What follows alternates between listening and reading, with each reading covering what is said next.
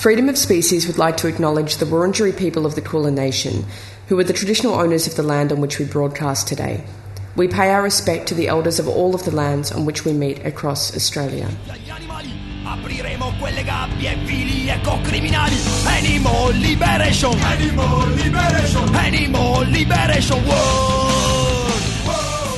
Freedom of Species brings animal advocacy to the airwaves from the 3CR studios in Melbourne and via podcast. And thanks for Sally for the previous show, Out of the Pan, all things pansexual issues. Uh, make sure you catch up uh, with Sally's next show every week uh, at 12 p.m. on Sundays. So that's Out of the Pan pansexual issues. So today we're really lucky to be chatting with Dr. Liv Baker. Liv is a conservation behaviourist and an expert in wild animal welfare, with research focusing on the role individual wild animals have in the health of their social groups and populations.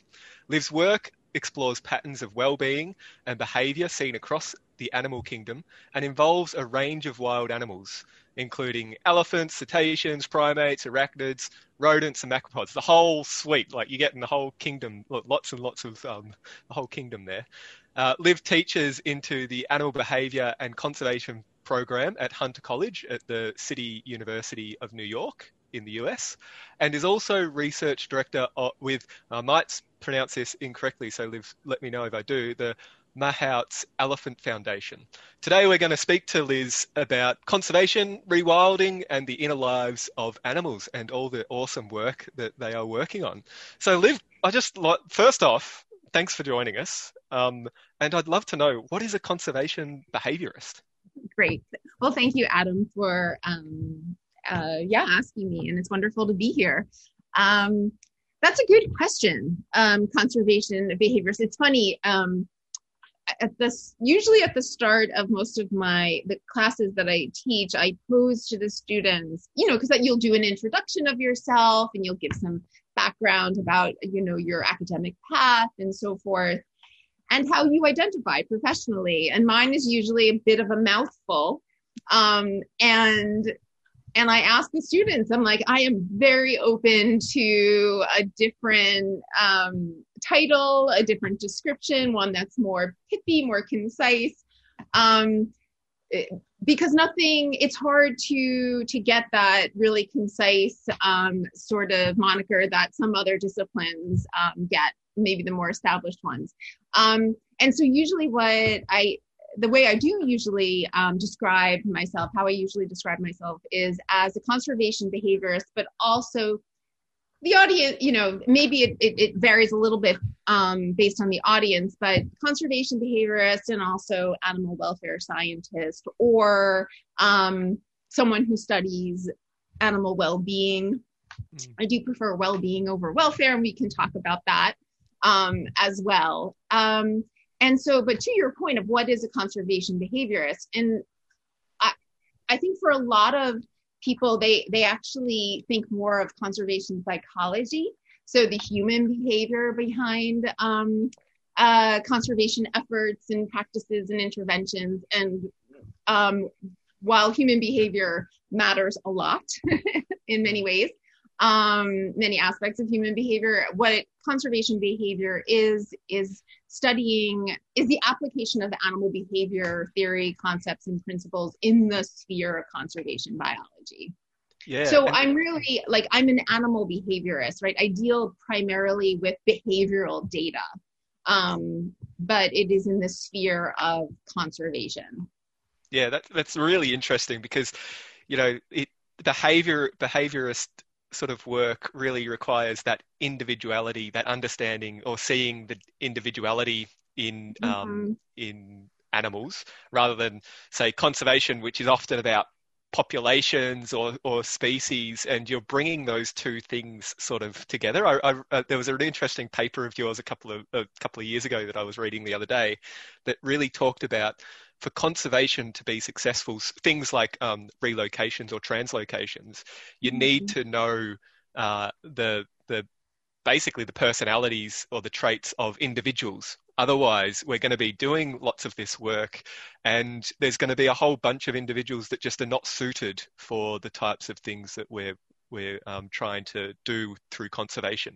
And Right. we need to get out of that sort of thinking of conservation of not understanding or not not recognizing individuality. Um, yeah, do you have any thoughts on on that point? Yeah, and I'll talk about that. So the, that aspect is very much from that sort of practical side, right? Even so, uh, it's that argument that even if you put aside ethical considerations, Mhm. intrinsic value, which I don't think we should ever put aside, but even if you did, right?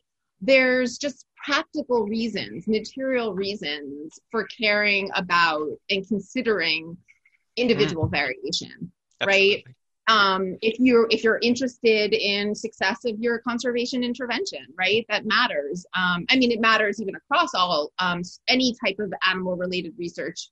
Individual variation matters, um, but just speaking specifically about conservation, if you yeah, if you want a relocation, a reintroduction, translocation, those types of interventions to work, you know paying attention to that variation is is vital. And it's you know not paying attention to it has really led to you know unsuccessful um, um attempts.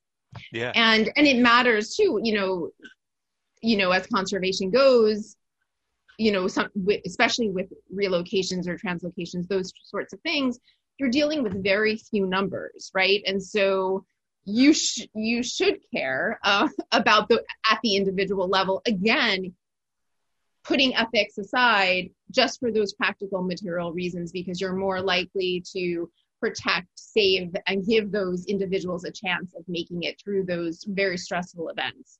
Mm. um, so we can you know so i think i think reason the ethical considerations are paramount but it's also important i think you know to talk about you know beyond that um the importance the, the practical side of it that it should matter to the as a scientist as a researcher you know to ignore these things is actually ignoring how nature works how how animals and species interact with their environment.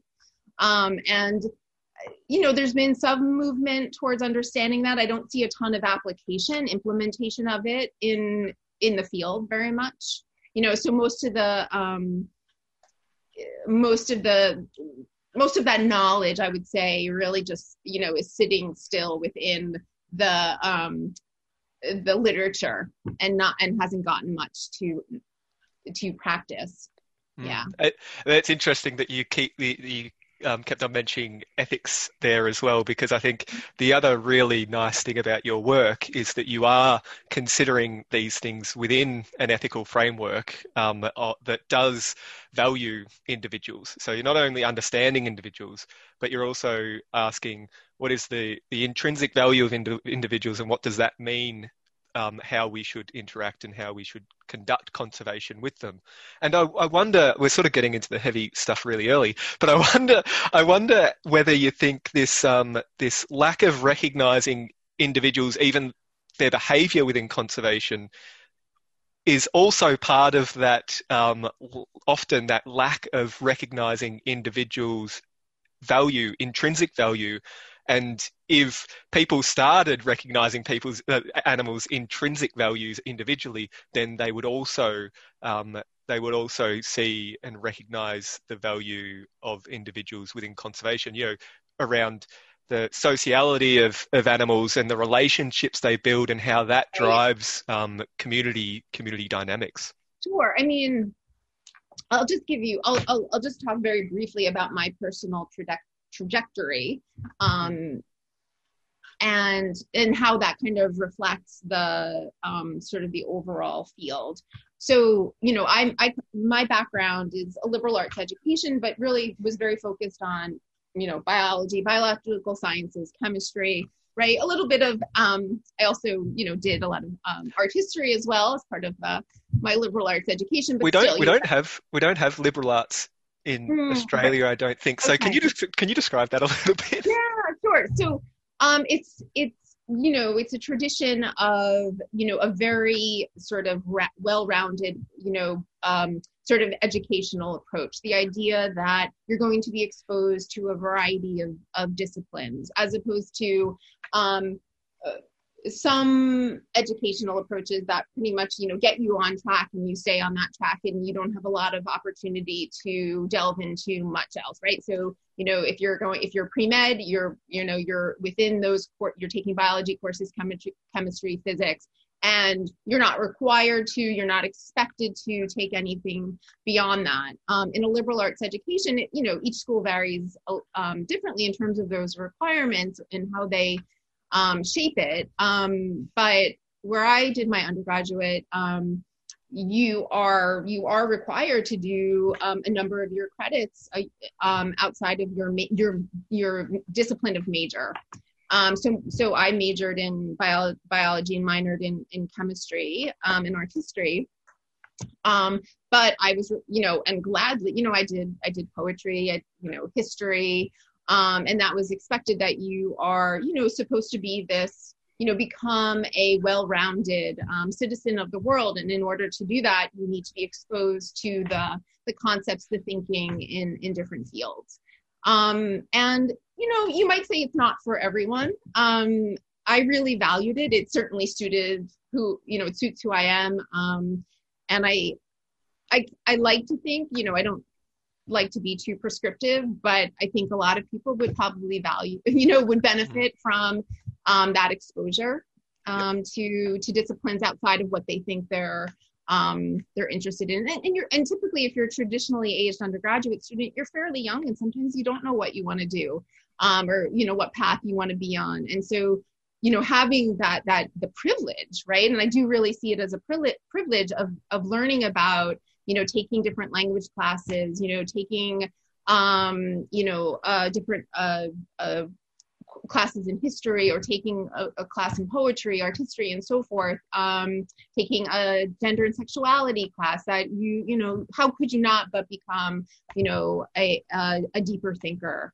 um, yeah. yeah so so that's the liberal arts education but you know but i did you know i did go on that biology and chemistry track and you know, in that in that period, I became really interested in animal behavior specifically. And so I went on to do my master's. And I've always been, for at least, I've always been question driven. Um, so when I did my master's, at the time, animal behavior wasn't really being applied to conservation, um, which, you know, it should, especially for a younger generation, just sound bizarre, right? That you wouldn't be thinking about the animal's behavior when you're thinking about having to having you know uh, how to protect them or how to protect habitat and so forth, right? Mm. Um, but it wasn't, it, you know. And there was this call, um, this paper um, by uh, William Sutherland, who you know this clarion call for applying um, animal behavior principles to the world of conservation, right? And so I sort of took that path. And so I was really interested in understanding how an animal's movement behavior was affected when their habitat was fragmented. Right. And in that, during that period, I saw, you know, I was working with jumping spiders. Um, and so, you know, working with these jumping spiders, I saw, you know, there was an average response to mm. my treatments. Um, but there was still you know you could see the individual variation. You can see that they weren't behaving exactly the same right? They they were they were engaging with their environments differently um differently to you know to a spider right? Mm-hmm. and and that you know really stuck with, with me. And it was a really um sort of um very shifting moment um because then i you know for my when i you know in, being interested in my phd that really formed how I how I proceeded because I very much focused on individual variation in conservation interventions, you know, and how individuals behave differently at that level, right? Um, to uh, you know, and, and I was interested in translocations because it was such a popular, common conservation intervention mm-hmm. with such a a really poor success rate. Yeah. Um, yeah. yeah. And so so I, am trying to so going back to your initial question of this this sort of if we if we cared about right? If we had this um sort of interest in the intrinsic value of animals would we would we then see the importance of understanding Mm-hmm. individual variation? I think this was your question. Mhm, um, mhm. um, in in science. And i and i i think absolutely you know so there's my sort of path sort of trying to buck the trend of what was ha- what happening in the field and also respond to you know shifts in the field as well. But we know from not just conservation but in you know in all spheres of, of humans that you know but even if we're just focusing on on science the very questions we ask right? The very nature of our research is shaped by our values our thinking at that time who's doing the asking right? Oh we're so surprised there's female choice you know in in made in you know oh well maybe if if we weren't so patriarchal if it wasn't just a bunch of men asking these questions coming from this patriarchal imperialistic right history then maybe we would have ha- been more open um, to seeing how the world may actually work and function right? So we've you know we've been very restrictive in our history and very limiting in in in what we what information we have allowed to come in and, and the types of questions we ask. And so i think absolutely that has affected our approach to conservation. I mean it's i think there's a you know with conservation practice there's a direct line right to co- colonialism um you know to racism um, etc. And you know that we're still we're still sort of living through that that residue, um, and how we other other humans, how we other other species, um, and how we also just obliterate others as individuals. And so certainly, I think if we were coming from a more inclusive open perspective you know where individuals humans and non-humans matter we would necessarily see that, oh, of course, individual variation and the roles that individuals Mm. have in their environment Mm. is going to have these knock on effects, you know, this impact to how their society functions, how the health of their environment is, you know, and so forth.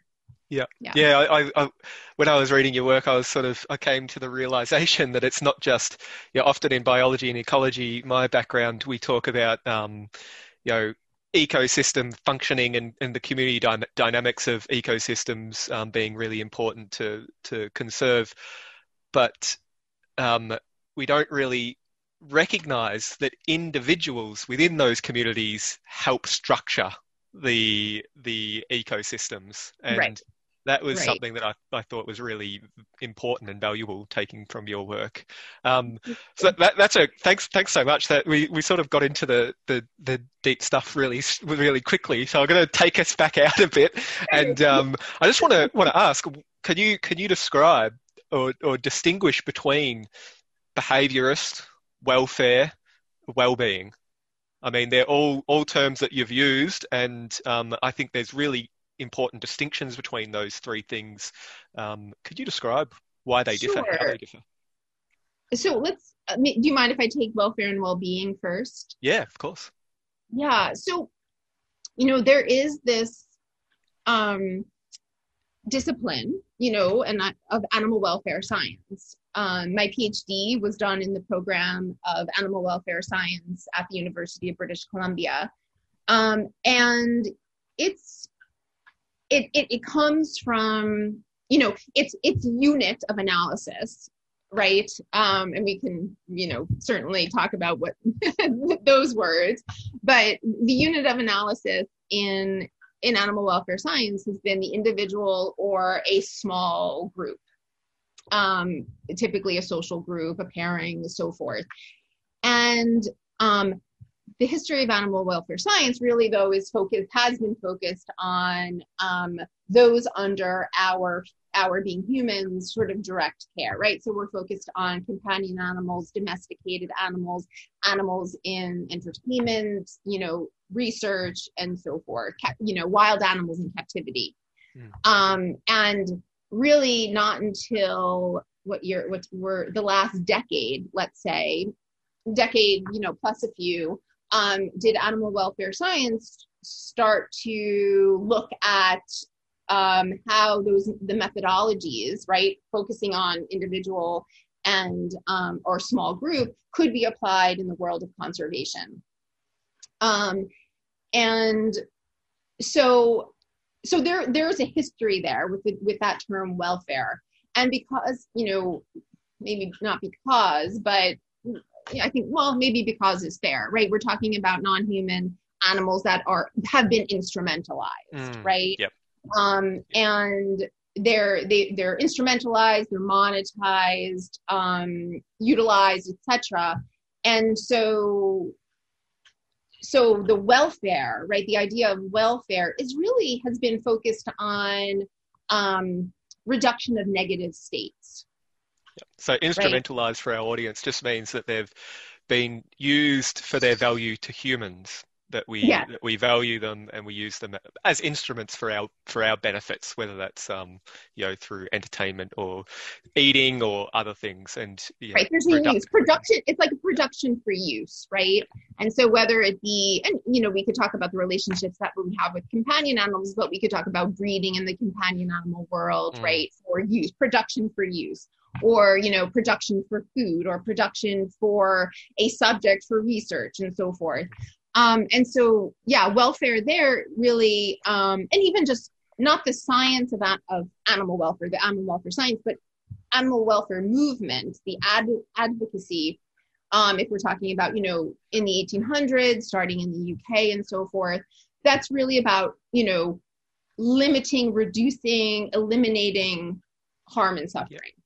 It's a step by step approach where we go rather than say animal liberation, which many of our listeners will be um, aware of. We we talk about larger cages rather than opening right. the cages. Yeah. Right. Yeah. So you know, so some of your listener of the listeners might know about the five freedoms, right? Which has which was important, and if you're talking about you know providing basic sustenance to an animal, an individual, a being, yeah, I'm sh- that will matter to them that they have that they're not thirsty or that they have food or they're protected from the sun. They could eh, so forth.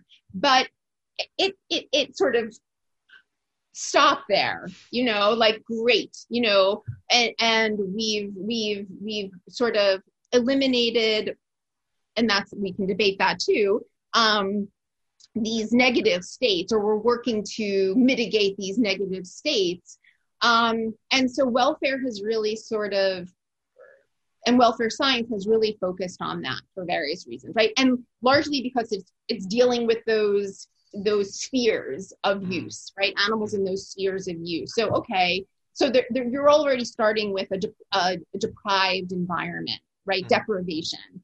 Um, so how do you mitigate that deprivation? And of course with every person you speak to, they might, you know, some might say they're totally deprived. Some might say, oh, they're living a happy life, and this is a happy cow. I can taste it, and how right, you know. So, so and there's an assumption, there's an underlying assumption that they should, they're, they're, it's okay for them to be in that state as well. Right, yeah. right, and so, but I, on my stance is, it's it's a deprived state, right? Mm. To some, and you can look at the individual instances, and you know, then look at the the, the degree of deprivation.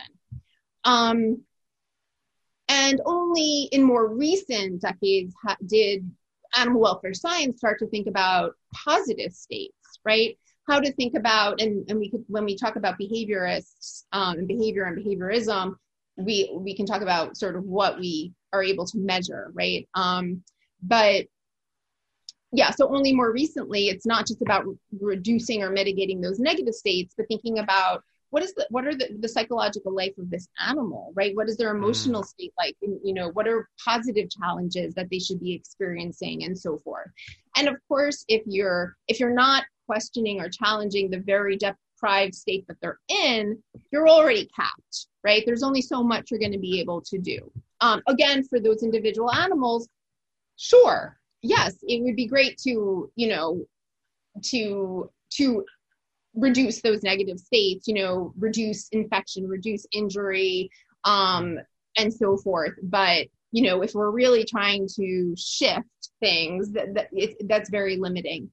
So that gets me to well-being, right? So you know, well-being, and the reason why I and and others prefer that term, you know, sort of the science of well-being, is it it's it's it's more holistic, right? It's mm. this idea that we're talking about, you know, um, individuals with intrinsic value, with internal lives, right? Many of them are very social beings who interact with others of their species, others, you know, interspecies interactions. Um, and we're talking about that full range of emotional balance, right? So mm-hmm. we're talking about you know the you know the same as you know the lived experience the embodied knowledge that we have for ourselves of emotional balance right? So we you know we have we can experience those joys that happiness the you know elations and so forth you know there are lows you know and certainly it would be great if if every individual didn't really experience um you know um, the lowest of lows, but there are some challenges, you know, stressful challenges that are informing and sort of um, enriching for individuals as well, right? Um, so well-being is more about that again, that full range, that whole balance of of a of an individual's sort of embodied life. And it sounds like a, a real shift from it, it's all wrapped up in our in our shifting um, perspective with animals, I think, because it, it's sort of welfare really seems to focus on um, physical um, physical sort of uh, right because health, whereas well-being yeah, includes historical. yeah, well-being includes psychological, and it's not until recently that people were even um, going to admit, and many scientists still, you know, do anthropo denial, denialism, where they mm. deny uh, animals um, sort of states that they think human only human we can only sort of recognize in humans uh, but that's that's something that I think we'll go to a quick song, and then I'd love to hear more about like how do we how do we measure um, those the well-being in animals. Um, but we'll chat about that after this really great song. And this song is um, by Nina Simone, "Ain't Got No Home," and we'll see you on the other side.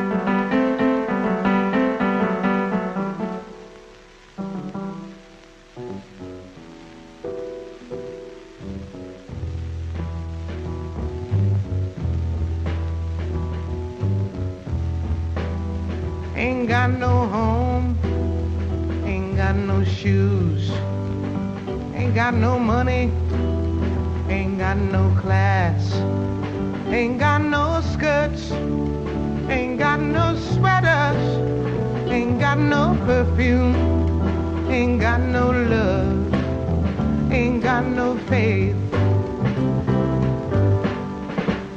I ain't got no culture ain't got no mother, ain't got no father, ain't got no brother, ain't got no children, ain't got no aunts, ain't got no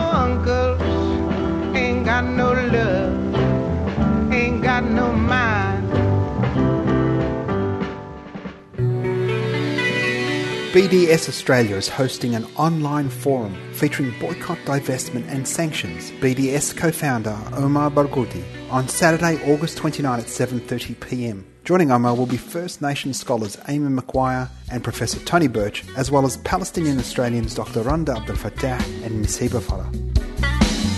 They'll be discussing the shared experience of dispossession, state based discrimination, and racism, and how to counter it. Details can be found at bdsaustralia.net.au. That's bdsaustralia.net.au.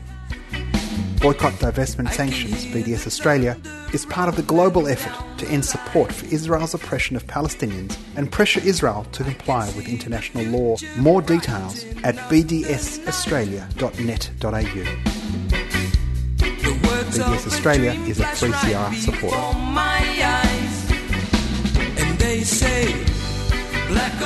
You're listening to Freedom of Species on our, on 3CR uh, Community Radio, Radical Radio, and we've been speaking with conservation behaviourist Dr. Liv Baker. Uh, we've been talking about what is the different, like, how does behavior um, fit into conservation, individuality in conservation, and why that's important.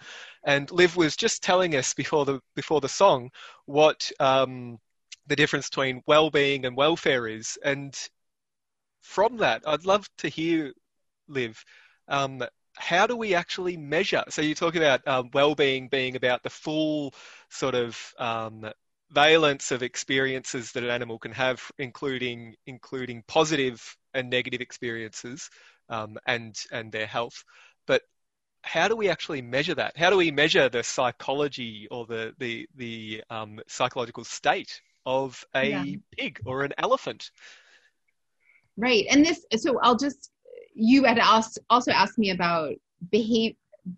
I think you said behaviorism. Yeah. Um, the difference between and so um, I'm not sure if you were speaking to that the the sort of the field of behaviorism, you know, sort of a la B.F. Skinner. Um, oh yes, yeah, they're, they're, yeah. Actually, you sure. could you could describe the dis- distinction there. Um, actually, um, and and the reason I so so I'll just I'll just talk about I'll talk about that, and then I just want to talk about why I value behavior um, as a sort of as a way in as an entree to understanding another individual. Mm-hmm. um, so but it but the reason i i asked if you wanted to talk about behaviorism because that really that sort of that the history of that and the impact of that really limited the kinds of questions we we we are asking today. Um, and so so it really had to do with sort and, and it's associated with something called positivism, right? This idea is we can only it's only we can only know something if we can measure it, right? And so if we can't if we can't observe it, we can't measure it, then we, it sort of it left the the minds of the researchers. And so therefore, even though there was a history in the, the late 1800s, the early 1900s to study things like emotion or what they were calling temperament at the mm. time um, that sort of went away with behaviorism in the post World War II era. Um, because again, it's not really observable, and so therefore we can't uh, properly measure it. And so then it led to you know then you know so thinking about emotions in other animals like forget it right? So so but unfortunately what happened was although early on they weren't saying these things didn't exist right? It was more like we can't measure it. There, beca- they, the two became equal. Mm, yeah. in, you know, as things moved along, right?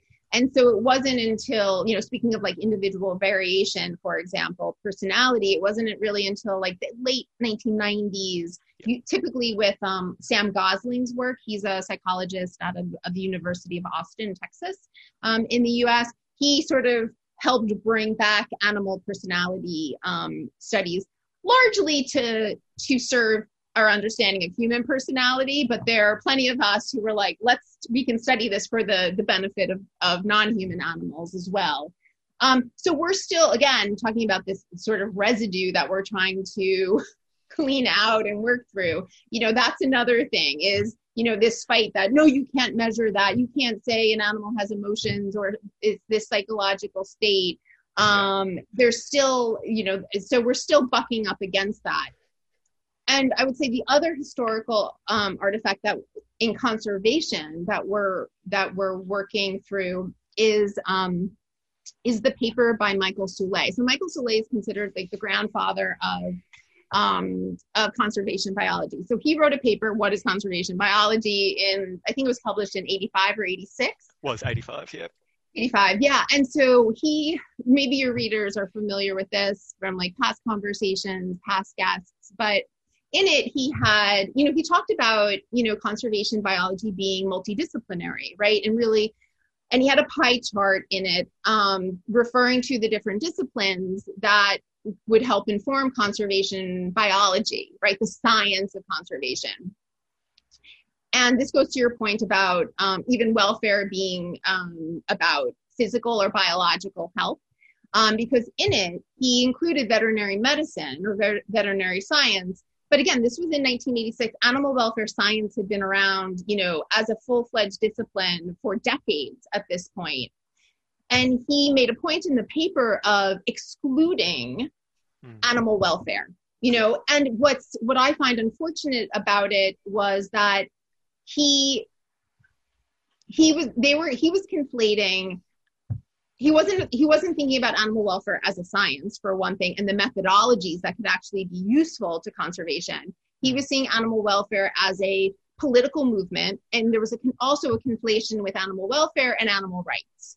So he, so it was completely dismissed, and that set the path forward in conservation to dismiss very vocally animal welfare, individuals, and so forth, right? And it really also helped perpetuate the because he included veterinary medicine that what welfare is is a physical state it's a biological state right um he even uses and, the term pot like that um th- that thinking about individual animals within conservation or or animal um things in conservation is a political position and yes, not right. he uses the term political and yeah it's, right. it's a... and really you know it's one of those you know i think that's a great point adam that he because conservation is fundamentally a political practice absolutely that, yep. right and that yes it is you know it, it relies on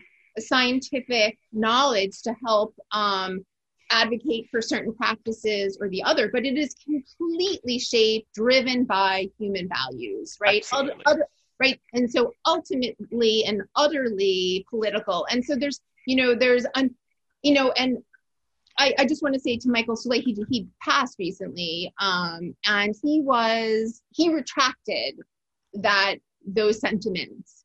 Um, and he that. was, he did. Um, and um, I, I'm not going to, you know, I didn't speak directly with him, um, so I, I, can't quote him, but I know very much that um, he did retract that and was saddened by the the, the path that conservation um, biology had taken as a result of that. Mm. Yeah. And yeah, so, it, yeah. Oh, sorry. Go ahead, Adam. No, no, no. You continue, please.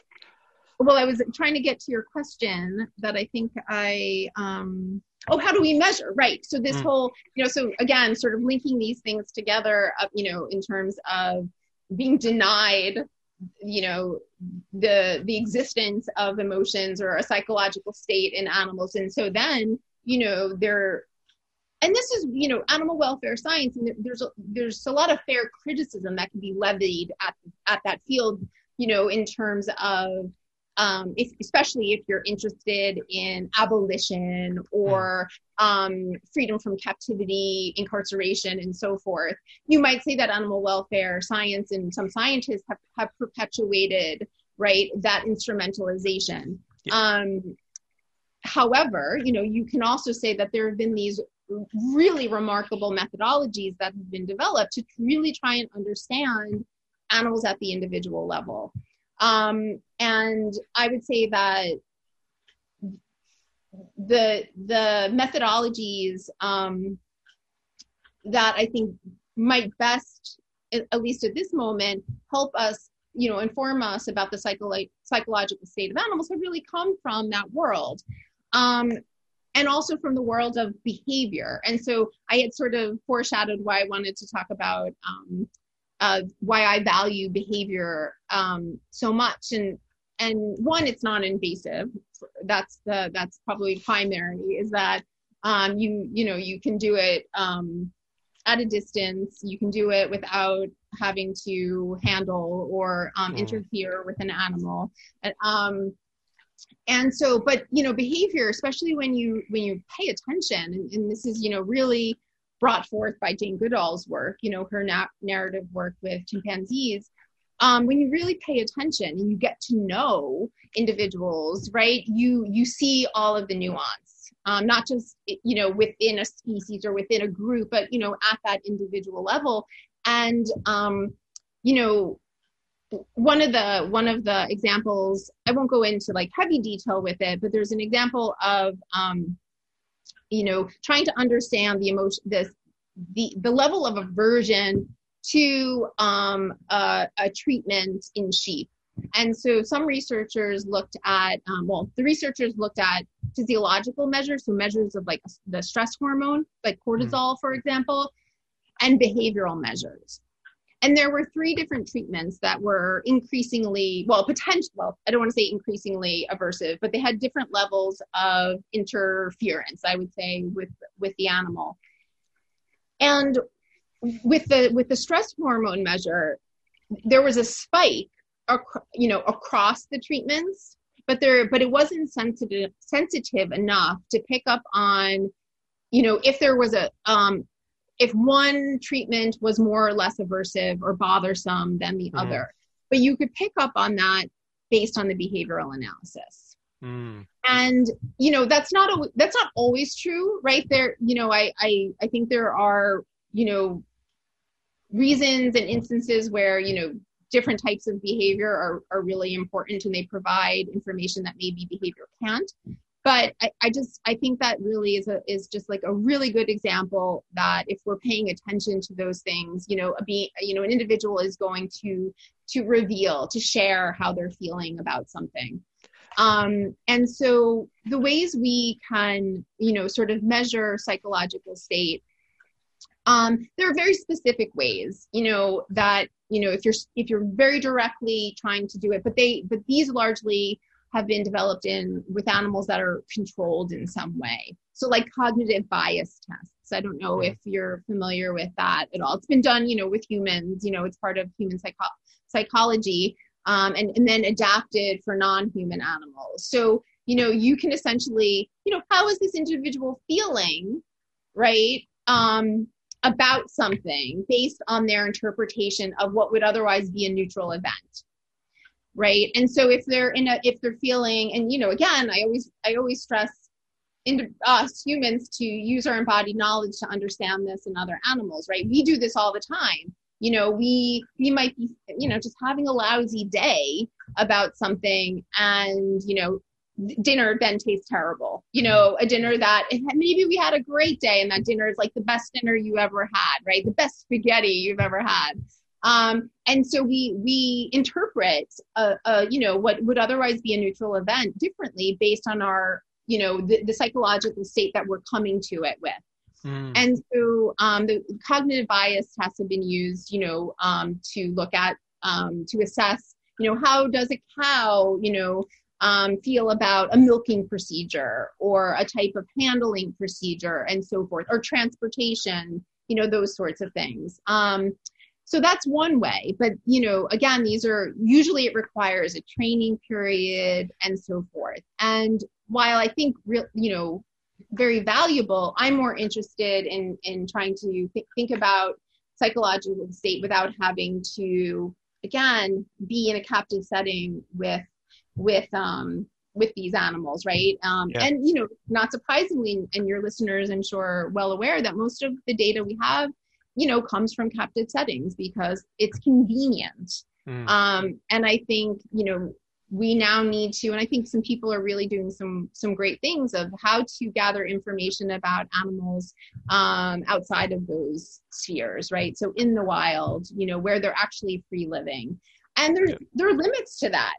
Absolutely, that's okay. you know, I think we need to be okay with the the limitations, the constraints. Like that's that that should be a welcome and fair constraint that I can, oh I can't have a controlled experiment, you know, because these animals are free living, you know. Yeah. Um, There's a there's a um we'll go through a break in a in just a moment and then I'd love to hear more about um about your work with elephants and what you're Mhm. doing in this space but I wanted to sort of um, preface that with a with a um, a bit of research that a, a friend who's just finished up at Smithsonian he's been working with um, elephants in Myanmar and they, he does tracking work so they go out they find elephants it's a whole uh, in fact we spoke to him last year if people are interested in learning more about elephants in Myanmar and the difficulty they go through with poaching and um, Yeah. community community um, sort of conflict. who But was that? Right. um, John John McEvoy was his name, Oh, name, yep. um, Mhm. and so they were they were monitoring. Um, so they go out find find some elephants and put put collars on them to track them, and they got they developed a model. So they had a whole bunch of elephants with um, tracking data. And they developed a model about where they would expect elephants to move if if they were Mhm. to if they were to travel, and they wanted to use this model a behavior model. So they're just looking at behavior. This is movement through landscape.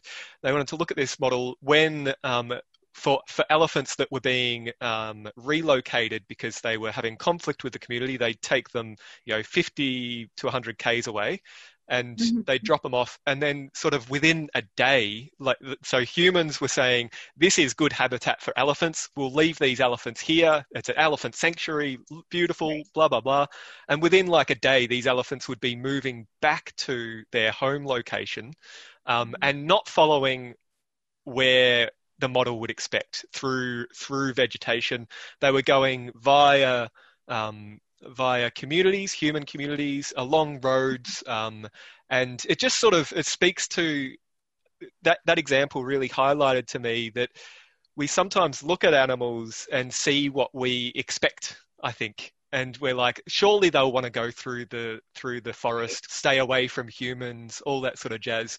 But in reality, there's a whole lot more going on. There's a history that John suggested that maybe these elephants are 50, 60 years old. They might have traveled through these locations and have a memory of where they've been previously. Or maybe there's a there's a connection um, between humans and elephants that we're not understanding that's a little bit deeper, um, and they're going to those communities because there's resources there. They're they you know they've got plenty of food to get on their travel, um, and it just sort of there's something deeper going on that we're not capturing and we're not putting into our models. And I think the work that you're doing, I, ho- I, I hope, um, and, and this, this animal welfare, uh, animal well-being and behaviour work that sort of investigates the inner lives of animals sort of gets us beyond just this mechanistic um, understanding of animals and, and through behaviour. But before we talk about that and your fantastic work on elephants, um, we'll listen to a fantastic song, I must say, Under Pressure by Queen and David Bowie.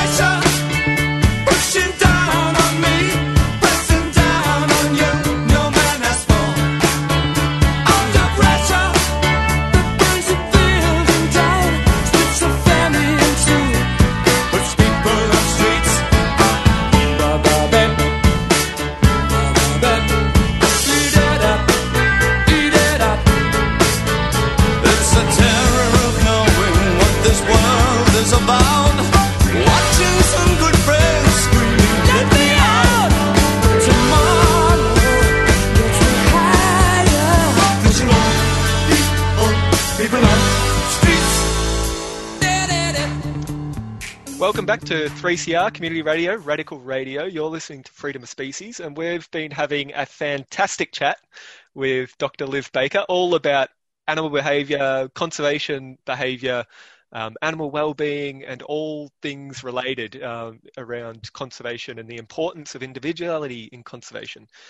Um, Liv was just telling us about uh, how we might measure behaviour in individuals and animals, especially outside of controlled environments in a lab or, or um, and how we might measure behavior out in the wild. Uh, and Liv, Liv is research director with the Mahouts, Mahouts, Mahouts Elephant Foundation. And I'd love to hear more about that work, Liv. And uh, you've recently uh, written about rewilding um, Asian elephants in connection with Mahout culture or tradition. Mm-hmm. I'd love to hear more about that, some of the issues with that, but but how you think this um, this might help animal uh, help help elephants, and how does animal behaviour in um, sort of influence that decision, influence sort of your understanding of that that idea. Sure, thank you. Um, yeah, so I work with Mahouts Elephant Foundation. Um, co-founded by Sarah and Felix Blaine. Um, they're from the UK, um, so it's a UK charity, but also a, a, Thai charity as well at this at this point. Um, and they they did something really remarkable and something you don't often see in these sort of these sorts of initiatives that are um, focused on the protection of other beings such as elephants in that they really we're striving to set up a collaboration. Um, whereas a lot of these initiatives, which you and your listeners are likely familiar with, um, these initiatives usually descend, oops, sorry, descend on a place um, and sort of um, uh, enforce a way of uh, approaching um, a, a, a, a, strategy. Um, and they usually don't, you know, they're not sustainable um, because they're, you know, again, it, it sort of followed, the, those have historically followed that sort of patriarchal, paternalistic, you know, um, approach that conservation still is, is, uh, uh, so, has succumbed to, but we're, we're striving to get uh, away from that. Um, but but Mahout's Elephant Foundation from the very beginning was about collaboration. That um, if we're going if if we're really going to make a change for these Asian elephants that are part of, in this case, part of the um, elephant tourism industry, we're going to get them out of that world into a protected state. Then we have to work with um, uh, work with the elephants, but also and collaborate with with other interested people, right? And the the people that hold interest are those that own elephants, right? So there's a long history of ownership, elephant ownership, um, and Karen um, people um, in, and you mentioned Myanmar, so, you know, the Karen state, and they have that history too, and it, we see that in, in Thailand as well. Um, so they have, you know, hundreds of years history of, of elephant ownership. And, you know, if I, I talk about in the paper with my co-author, the violent history that, that exists in, in that. Um, but what we're also talking about is that there, and there's a, there's a, also, um, what we're seeing is relationships among these these humans and their elephants. And and what and relationships we're seeing of in some cases real reciprocity. Mm-hmm. um and so while we're not ignoring any sort of violence that has existed or might exist with still within the system what we're also saying is that there there is this um, relationship of positivity that that does exist as well. And what if we were to really um, focus on that and use that as a model moving forward to help protect elephant, Asian elephants in this case.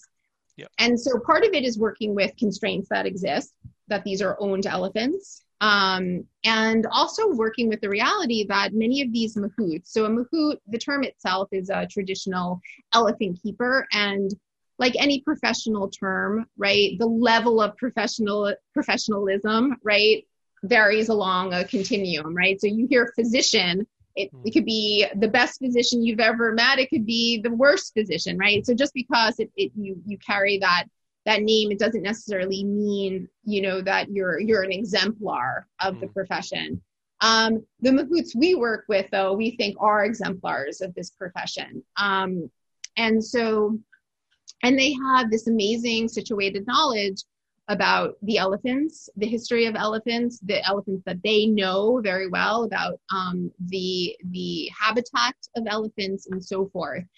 And so we we think it's you know vital that we're in collaboration you know with with the elephants with um with um, and with the again those the interested people and and being the mahouts their families and so mm-hmm. forth um, and trying to you know develop a, a, true collaboration. And a true collaboration of course means that there's going to be compromise um, but it also means that there's a, grow, a development of understanding as well. And what's also really important to understand is that you know we you know different cultures have different knowledge practices and different knowledge production right so we come to our our knowledge in different ways. And you know western centric organizations right have a tendency to dismiss the knowledge practices and productions of different cultures um, and at the same time not really putting a mirror up to the the problems what is problematic with how we develop our own right knowledge right and the violence in our own knowledge production if you think about how we, you know, the, the vast knowledge about animals that we have now, the majority of it comes from a very violent history, right? That we have yet to really reckon with. Um, and so, but anyway, that's my rambling way of getting back to the fact that Mahout's Elephant Foundation really its intention was collaboration, right, with the goal of Asian elephant protection and conservation. And so, my role as research director is I'm really interested in in understanding sort of the the lives of these elephants that have in some cases you know been rescued from the elephant tourism world or prevented from ever gone into the elephant tourism world in some cases, right? So, um, but to understand what their lives are like as individuals, as social beings on a day to day basis, right? So, in some cases, we're not reinventing the wheel at all. It's not like we're, you, you know, we're, so I'm in some cases using very traditional behavioral methodologies, like trying to understand just how they're spending their day, mm. right At, you know as a family group as an individual you know how much you know where do they move what plants do they like um, who they're spending their time with um, and so forth right that's insight into who these animals are you know and then you know from with that also seeing okay well how does this compare how does this information compare to what we know about wild you know quote unquote wild asian elephants um, and how does it compare to captive Asian elephants, both in the tourism industry, in zoos, and so forth? Um, and that's you know really um, sort of import, important information. Um, and you know, I'm we're also interested. So so there's like that basic behavioral data from from that standpoint.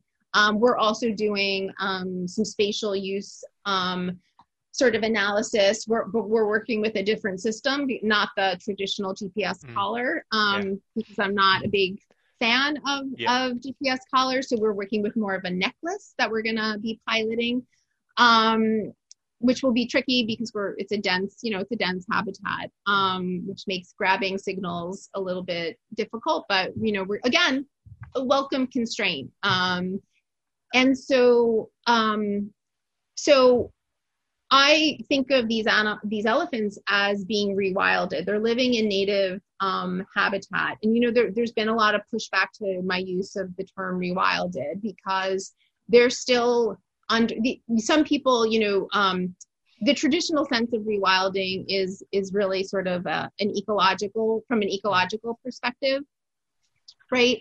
And and if you were to have a full a, a rewilded um, system, right, humans would, there would be very little need for humans. In this particular case, you know, there's still this, we're not, we're not talking about severing the relationship that these elephants have with, with the mahouts, with the elephant guardians. Mm. Um, and so, so I'm, and my colleagues are really thinking about rewilding again, not just as this, um, an ecological phenomenon, but also a psychological phenomenon. And I think that gets to yeah. It's yeah, and really... I think that. Oh, sorry. no, I was just saying it, it, refers back to when you were talking about the my interest in the interior lives of, mm. of animals, right? So seeing rewilding as this psychological phenomenon, seeing it from their perspective. And I, I really, it's really interesting this this new like your take on rewilding. It sort of speaks to another um, contentious sort of debate within conservation and ecology, which is humans' role in ecosystems, and that you know this debate: are we totally outside of ecosystems? Are we actually part of ecosystems? Um, and how we shape ecosystems? How does that work in in a way that is that is not um, domineering and exploitative, but rather what what what I think is still an open question, and hopefully we're we're almost we're we're pretty much out of time, so we'll have to wrap up. But maybe we can book in another um, chat sometime in the future to talk more sure, about what you're finding with the mahouts. But I think the open question is: can can we um, create rewilding where we have these human animal um, communities where the animals are not being exploited. And I think if we can, then of course right. can we not like isn't wouldn't it be lovely to live in multi-species communities where um, we're all right. considered um, right but yeah that, we're, going to have to wrap it up there because we're right on time okay. Um, so thank you so much liv for thank that really you, excellent chat i really enjoyed so that um, Thanks for thanks for listening, everyone. You've been listening to Freedom of Species, and we've been speaking with Dr. Liv Baker, a conservation behaviourist. Um, if you have any feedback for the show, then get in get in touch on info at freedomofspecies.org or via Facebook or Twitter um, at FOS Radio. And we'll be here next week again at 1 to 2 on Sunday. So tune in on 855 AM in Melbourne or stream or we're streamed live via the 3CR website, or you can just um, get the podcast wherever you get podcasts. And make sure you stay tuned for Encyclodelia, all things drug policy and um, all that sort of good stuff. So see you next week. You've been listening to a 3CR podcast produced in the studios of independent community radio station 3CR in Melbourne, Australia. For more information, go to allthews.3cr.org.au.